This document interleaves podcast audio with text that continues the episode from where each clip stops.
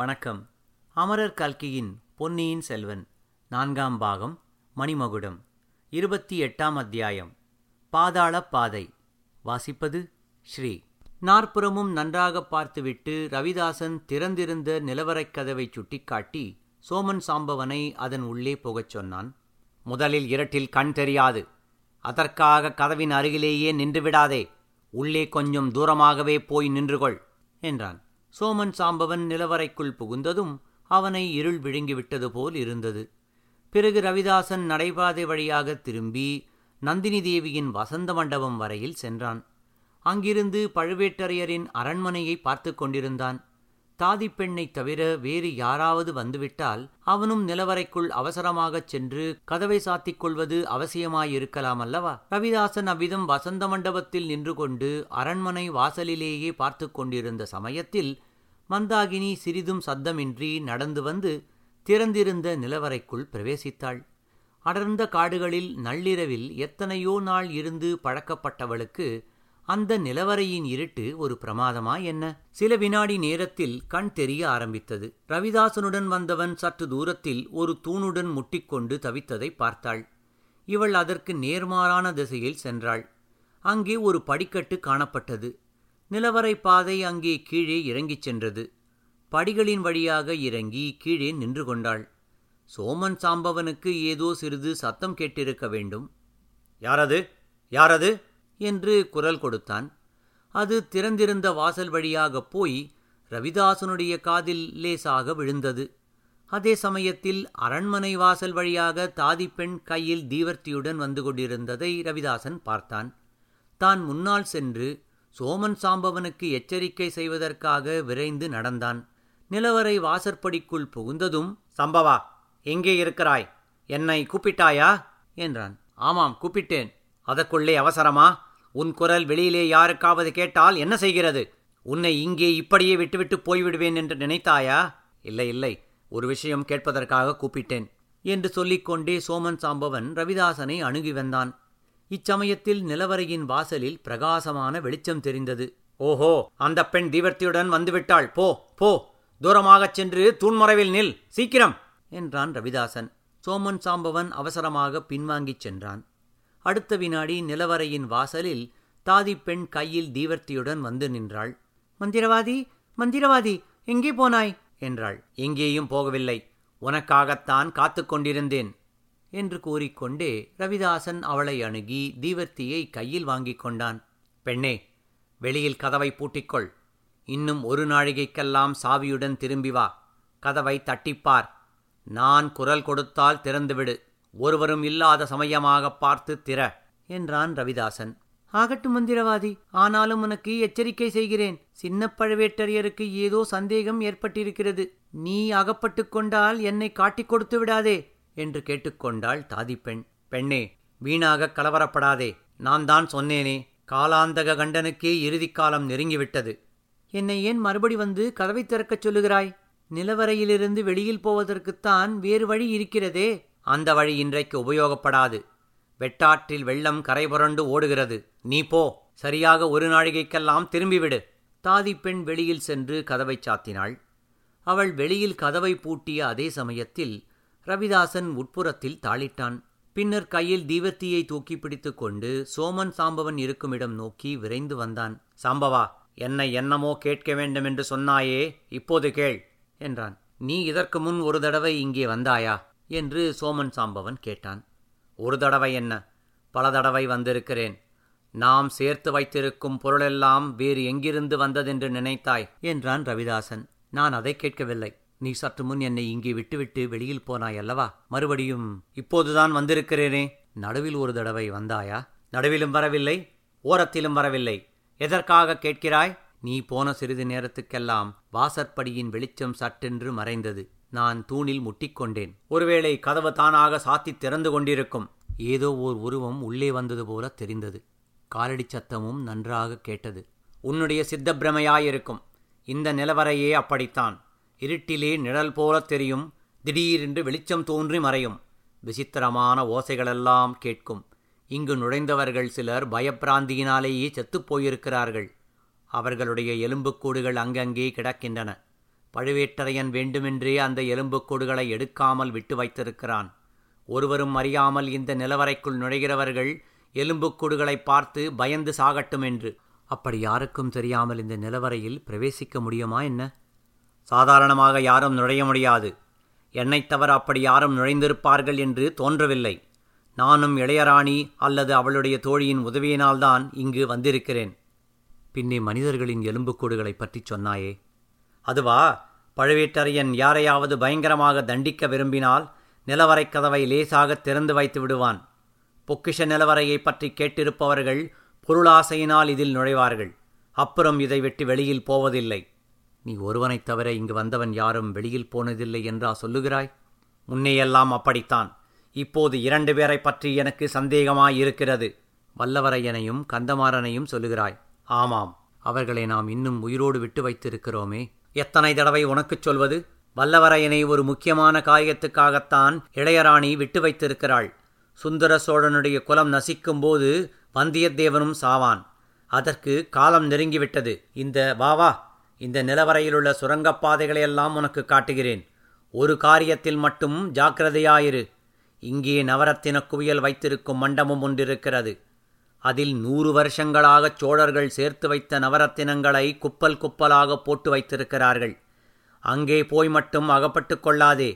அந்த நவரத்தினங்களின் மோகத்தில் மனத்தை பறிகொடுத்து விட்டால் நீ வந்த காரியத்தையே மறந்து போனாலும் போய்விடுவாய். ரவிதாசா யாரை பார்த்து இந்த வார்த்தை சொல்கிறாய்? உன்னைப் போல் நானும் வீரபாண்டியனுடைய தலையத்த உடலின் மீது சத்தியம் செய்து கொடுத்தவன் அல்லவா? யார் இல்லை என்றார்கள். அந்த நவரத்தின குவியல்களை பார்த்தபோது என் மனசு கூட சிறிது சலித்துப் போய்விட்டது. அதனாலேதான் எச்சரிக்கை செய்தேன். இருக்கட்டும் வா போகலாம். முதலில் சோழன் அரண்மனைக்கு போகும் வழியே உனக்கு காட்டுகிறேன். அதை காட்டிவிட்டு நான் போன பிறகு நீயே சாவகாசமாக இந்த நிலவரை முழுவதையும் சுற்றி பார்த்துக்கொள் பின்னொரு காலத்தில் உபயோகமாயிருக்கலாம். ரவிதாசன் தீவர்த்தியை பிடித்துக்கொண்டு மேலே நடந்தான். சோமன் சாம்பவன் பக்கத்திலேயே சென்றான். முன்னொரு சமயம் பெரிய பழுவேட்டரையரும் இளையராணி நந்தினியும் சென்ற அதே பாதையில் அவர்கள் சென்றார்கள். தீவர்த்தியின் புகை சூழ்ந்த வெளிச்சத்தில் நிலவரையின் தூண்களும் அவற்றின் நிழல்களும் கரிய பெரிய பூதங்களைப் போல் தோன்றின. இருளில் வாழும் வவ்வால்கள் பயங்கரமான குட்டி பேய்களின் தோற்றம் கொண்டிருந்தன. ஆங்காங்கு பிரம்மாண்டமான சிலந்திக்கூடுகளும் அவற்றின் மத்தியில் ராட்சச சிலந்தி பூச்சிகளும் காணப்பட்டன. தரையிலோ விசித்திர வடிவங்கள் கொண்ட ஜீவராசிகள் சில அதிவேகமாகவும் சில மிகவும் மெதுவாகவும் ஊர்ந்து சென்றன. ரவிதாசன் கூறியது போலவே இனந்தெரியாத பலவித சத்தங்கள் கேட்டன.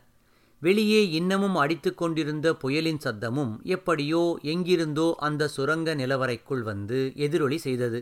சோமன் சாம்பவன் திடீரென்று திடுக்கிட்டு நின்று ரவிதாசா ஏதோ காரடிச் சத்தம் போல் கேட்கவில்லை என்று கேட்டான். கேட்காமல் என்ன? நம்முடைய காரடிச் சத்தம் கேட்கத்தான் கேட்கிறது. வீணாக மிரண்டு விடாதே. இப்போது நானும் இருக்கும்போதே இப்படி பயப்பட்டாயானால் இங்கே இரண்டு மூன்று தினங்கள் எப்படி இருப்பாய்? என்றான் ரவிதாசன். நான் ஒன்றும் பயப்படவில்லை. நீ போன பிறகு வீண் பிராந்திக்கு உள்ளாவதைக் காட்டிலும் நீ இருக்கும்போதே கேட்டு தெரிந்து கொள்ள விரும்புகிறேன். இந்த நிலவரைக்குள் புகுந்தவர்கள் சிலர் இங்கேயே செத்துப்போனார்கள் என்று சொன்னாயல்லவா? என்றான் சோமன் சாம்பவன். ஆமாம். அவர்களுடைய ஆவிகள் இங்கே உலாவிக் கொண்டுதான் இருக்கும். அதனால் என்ன? பேய்கள்தான் நம்மை கண்டு பயந்து அலருமே அந்த சிறு பையன் வந்தியத்தேவன் இந்த நிலவரையில் பயப்படாமல் இருந்து எப்படியோ தப்பி வெளியேறியிருக்கிறான் எத்தனையோ பேய் பிசாசுகளை பார்த்த நானும் நீயும் ஏன் பயப்பட வேண்டும்? பேயும் பிசாசும் இருக்கட்டும். அதற்கெல்லாம் யார் பயப்படுகிறார்கள்? வேறு பிராணிகள் விஷஜந்துக்கள் இங்கே இருக்கலாம் அல்லவா? பாம்புக்கும் தேளுக்கும் பயப்படப் போகிறாயா? நம்மை கண்டாலே அவை வலைகளில் போய் ஒளிந்து கொள்ளும் இருந்தாலும் இரண்டு மூன்று நாட்கள் இங்கேயே இருக்கிறது என்றால் யோசனையாகத்தான் இருக்கிறது. ரவிதாசா அதற்கு முன்னாலேயே ஒருவேளை சந்தர்ப்பம் கிடைத்தால்? வேண்டாம் வேண்டாம். அந்த தவறு மட்டும் செய்துவிடாதே. இன்றைக்கு செவ்வாய்க்கிழமை. புதன் வியாழன் இரண்டு நாளும் நீ காத்திருக்க வேண்டும். சுந்தர சோழன் தனிமையாக இருக்கும் நேரம் எது என்பதை பார்த்து வைத்துக்கொள். சுந்தர சோழனுடைய பட்டமகிழ்ச்சி எப்போதும் அவர் அருகிலேயே இருப்பாள். வெள்ளிக்கிழமை இரவு நிச்சயமாக துர்கா பரமேஸ்வரியின் கோயிலுக்குப் போவாள். அன்று இரவுதான் நீயும் உன் காரியத்தை முடிக்க வேண்டும். சுந்தர சோழனுடைய குலம் நிர்மூலமாகும் நாள் வெள்ளிக்கிழமைதான். முன்பின்னாக ஏதாவது நடந்தால் காரியம் கெட்டுப்போகலாம் என்றான் ரவிதாசன். இப்படி பேசிக்கொண்டே இருவரும் விரைவாக நடந்தார்கள்.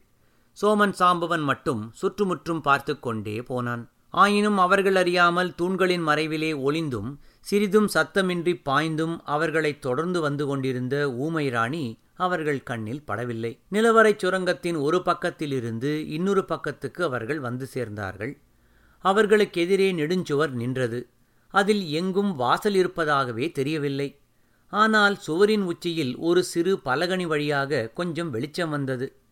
ரவிதாசன் தீவர்த்தியை சாம்பவன் கையில் கொடுத்துவிட்டு அந்த செங்குத்தான சுவரில் ஆங்காங்கு நீட்டிக்கொண்டிருந்த முண்டு முரடுகளை பிடித்துக்கொண்டு ஏறினான். பலகனி வழியாக சிறிது நேரம் பார்த்து கொண்டிருந்து விட்டு கீழே சரசரவென்று இறங்கினான். அந்த பலகனி வழியாக வெளியில் குதிக்க வேண்டுமா? அதுதான் வழியா? என்று சாம்பவன் கேட்டான். இல்லை இல்லை. அந்த பலகனி வழியாக எளிதான் நுழைந்து செல்லலாம். ஆனால் அது வழியாக பார்த்தால் சோழன் அரண்மனை தெரியும். அந்த அரண்மனையிலும் முக்கியமான இடம் தெரியும் என்றான் ரவிதாசன். சுந்தர சோழன் படுத்திருக்கும் இடமா? என்றான் சாம்பவன். ஆமாம். அங்கே ஜன நடமாட்டம் எப்படி இருக்கிறது என்பதை இந்த பலகணியின் மூலமாக பார்த்து தெரிந்து கொள்ளலாம். இப்போது என்னுடன் வா. நான் செய்கிறதை நன்றாய் பார்த்துக்கொள். இவ்விதம் கூறிவிட்டு ரவிதாசன் கீழே குனிந்தான். உற்று பார்த்து வட்ட வடிவமான ஒரு கல்லின் மீது காலை வைத்து அமைக்கிக் கொண்டு இரண்டு கையினாலும் ஒரு சதுர வடிவமான கல்லை பிடித்து தள்ளினான். கீழே ஒரு வழி காணப்பட்டது. கடவுளே நிலவரைக்குள்ளே ஒரு பாதாள பாதையா? என்று வியந்தான் சோமன் சாம்பவன். ஆமாம் இந்த பாதை இருப்பது பெரிய பழுவேட்டரையனையும் இளையராணியையும் தவிர வேறு யாருக்கும் தெரியாது. மூன்றாவதாக எனக்கும் தெரியும். இப்போது உனக்கும் தெரியும். பாதையை திறப்பது எப்படி என்று தெரிந்து கொண்டாயல்லவா? இருவரும் அப்பாதையில் இறங்கிச் சென்றார்கள். தீவர்த்தியின் வெளிச்சம் சிறிது நேரத்திற்கெல்லாம் மறைந்தது. ஊமை ராணி தான் மறைந்து நின்ற இடத்திலிருந்து ஒரே பாய்ச்சலாக அங்கு வந்தாள். திறந்திருந்த வழியை உற்று பார்த்தாள். அதில் இறங்குவதற்கு ஓர் அடி வைத்தாள். பிறகு புனராலோசனை செய்தவளாய் சட்டென்று காலை வெளியில் எடுத்தாள். சிறிது நேரம் யோசனை செய்து கொண்டிருந்துவிட்டு முன்னம் ரவிதாசன் சுவரின் மீது ஏறிய இடத்தை நோக்கினாள். அங்கே ஒரே பாய்ச்சலாக பாய்ந்து சென்று அவன் ஏறியது போலவே தானும் சுவர் மீது ஏறினாள். பலகணியை அடைந்ததும் அதில் ஏறி உட்கார்ந்து கொண்டு அப்பால் பார்த்தாள். சுவரை ஒட்டினாற்போல் தோட்டமும் அதற்கப்பால் அழகிய மாட மாளிகையும் தென்பட்டன. அந்த மாளிகையை பார்த்ததும் அவளுக்கு உடம்பு சிலிர்த்தது. அதற்குள்ளே தனக்கு உயிரினும் இனியவர்கள் இருக்கிறார்கள் என்பதை அவள் உள்ளுணர்ச்சி கூறியது. ரகசிய வழியாகப் போகிறவர்கள் தனக்கு பிரியமானவர்களுக்கு தீங்கி செய்யும் நோக்கம் கொண்டவர்கள் என்பதையும் உணர்ந்தாள். அவர்களுடைய தீய நோக்கத்தை தடுக்கும் ஆற்றலை தனக்கு கொடுத்தருள வேண்டும் என்று அவள் அந்தராத்மாவில் கொடிகொண்டிருந்த தெய்வத்தை பிரார்த்தனை செய்து கொண்டாள். கீழே இறங்கிவிடலாமா என்று அவள் எண்ணிய சமயத்தில் சற்று தூரத்தில் தெரிந்த மாளிகையின் மேன்மாடத்தில் ஓர் அதிசய காட்சி தெரிந்தது. சற்று முன் அந்த இருளடர்ந்த நிலவரையிலிருந்த ரவிதாசனும் சோமன் சம்பவனும் அதில் ஏறி தூண்களின் மறைவில் ஒளிந்து நின்றார்கள். அரண்மனையின் உட்பக்கமாக உற்று உற்று பார்த்தார்கள். அப்போது பகல் நேரமாதலால் அந்த மாளிகையின் மேன்மாடம் நன்றாய் தெரிந்தது. ரவிதாசன் கையில் தீவர்த்தி இல்லை. சாம்பவன் கையில் வேல் மட்டும் இருந்தது. ரவிதாசன் அந்த வேலை வாங்கிக் கொண்டு மாளிகையின் உட்புறத்தை நோக்கி அதை எறிவதற்காக குறிபார்த்தான் ஊமை ராணியின் நெஞ்சு அச்சமயம் நின்றுவிட்டது போல் இருந்தது. நல்ல வேளையாக ரவிதாசன் வேலை எரியவில்லை. எரிவது போல் பாவனை செய்துவிட்டு சோமன் சாம்பவனிடம் திரும்ப கொடுத்து விட்டான். மறுகணம் அவர்கள் இருவரும் அங்கிருந்து மறைந்து விட்டார்கள். ஊமை ராணியும் பலகணியிலிருந்து சுவர் வழியாக கீழே இறங்கினாள். சுரங்கப்பாதை தென்பட்ட இடத்தை பார்த்து கொண்டு மறைந்து நின்றாள். இன்னும் சிறிது நேரத்துக்கெல்லாம் அந்த பாதையில் மறுபடி தீவர்த்தி வெளிச்சம் தெரிந்தது. இருவரும் வெளியில் வந்தார்கள். சுரங்கப்பாதையை மூடினார்கள். இதை திறக்கும் வழியை நன்றாய் தெரிந்து கொண்டாயல்லவா?